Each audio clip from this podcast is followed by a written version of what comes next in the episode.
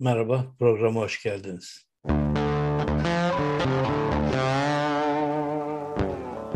Evet, e, Sedef Kabaş'ın söyledikleri üzerinde polemikler devam ediyor. 81 AKP'li il başkanı e, dilekçe vermişler, şikayette bulunmuşlar. Erdoğan da buna çok önem vermiş, açıklamalar yapmış kendince. İşte ne bileyim ben 20 milyon kişi şikayet etti falan filan diye.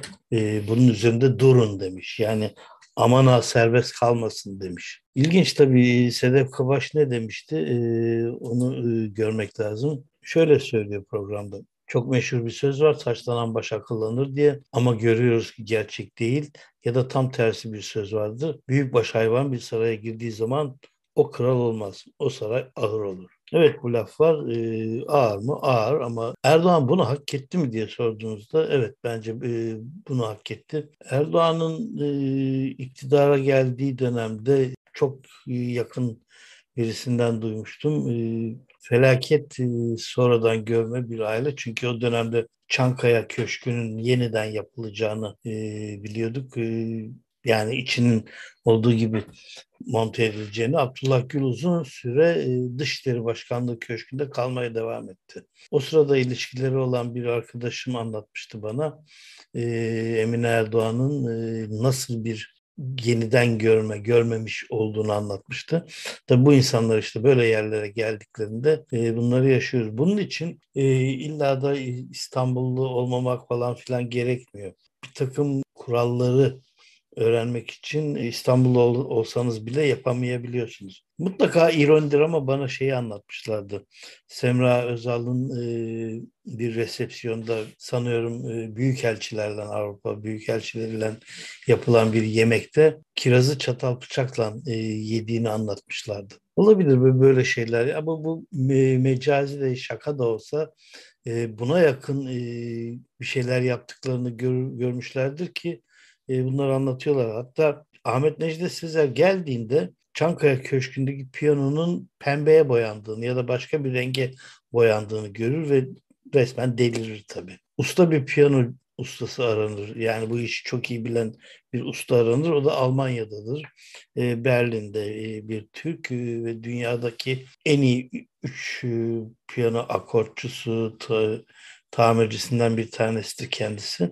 Onu bulurlar ve çağırırlar o piyanoyu tekrar orijinal haline çevirir ama ciddi bir zaman alır e, ve e, işte Semra Özal, Turgut Özal'dan e, Ahmet Necdet Sezer'e miras kalan durum budur.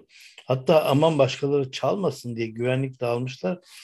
Demir parmaklıklar içine koymuşlar e, piyanoyu. Adam anlatırken güleyim mi, ağlayayım mı pozundaydı kendisi. Ben de aynı duruma düştüm yani.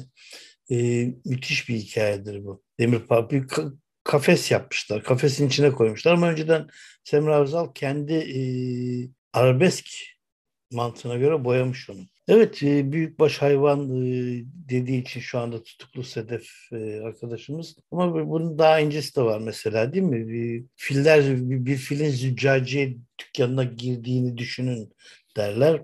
Erdoğan'ın Cumhurbaşkanı olması, hatta başbakan olması, belediye başkanı olması böyle bir şey. Ne oldum deliliği ilk başta başlıyor zaten. Erdoğan bir fil olarak züccaciye dükkanına giriyor ama tek aletini kullanıyor. Nedir o tek alet? Ya da en çok o aletini hortum. Erdoğan o züccaciye dükkanında ne varsa hortumlamaya başlıyor. Tabii züccaciye dükkanı büyük, oldukça büyük. Züccaciye dükkanında 80 milyon, 85 milyon mal var. Bir de yurt dışından getirdiklerimiz var.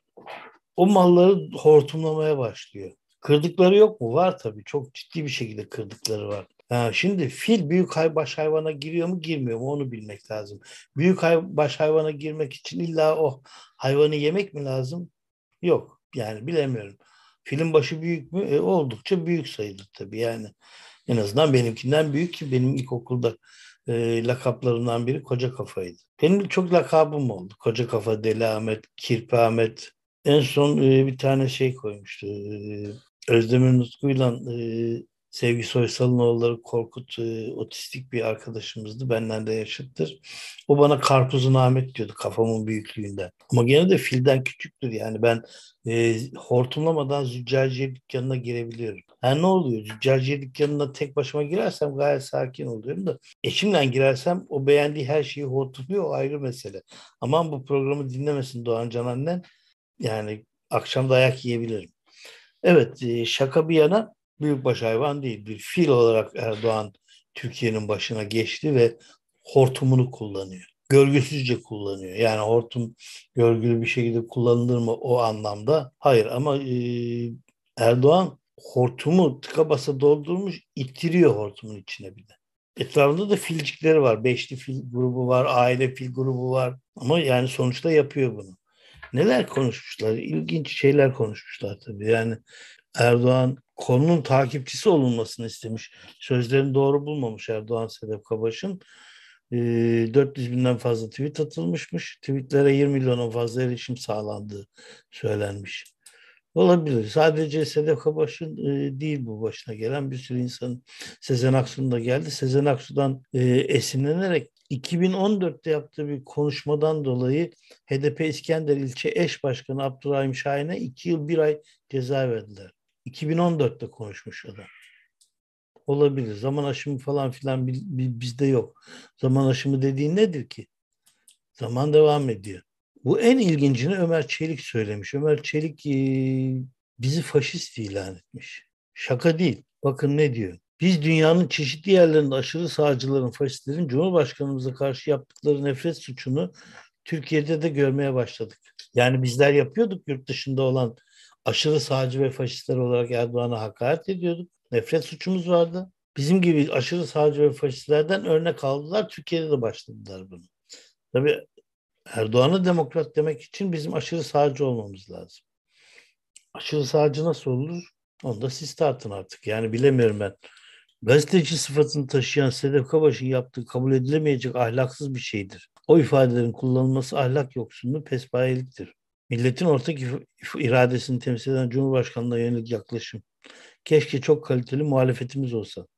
Hakaretle muhalefeti birbirine karıştırmak doğrusunu söylemek gerekirse fikir hürriyetini istismar etmekten başka hiçbir şey yaramaz. Tabii ananın ağda git.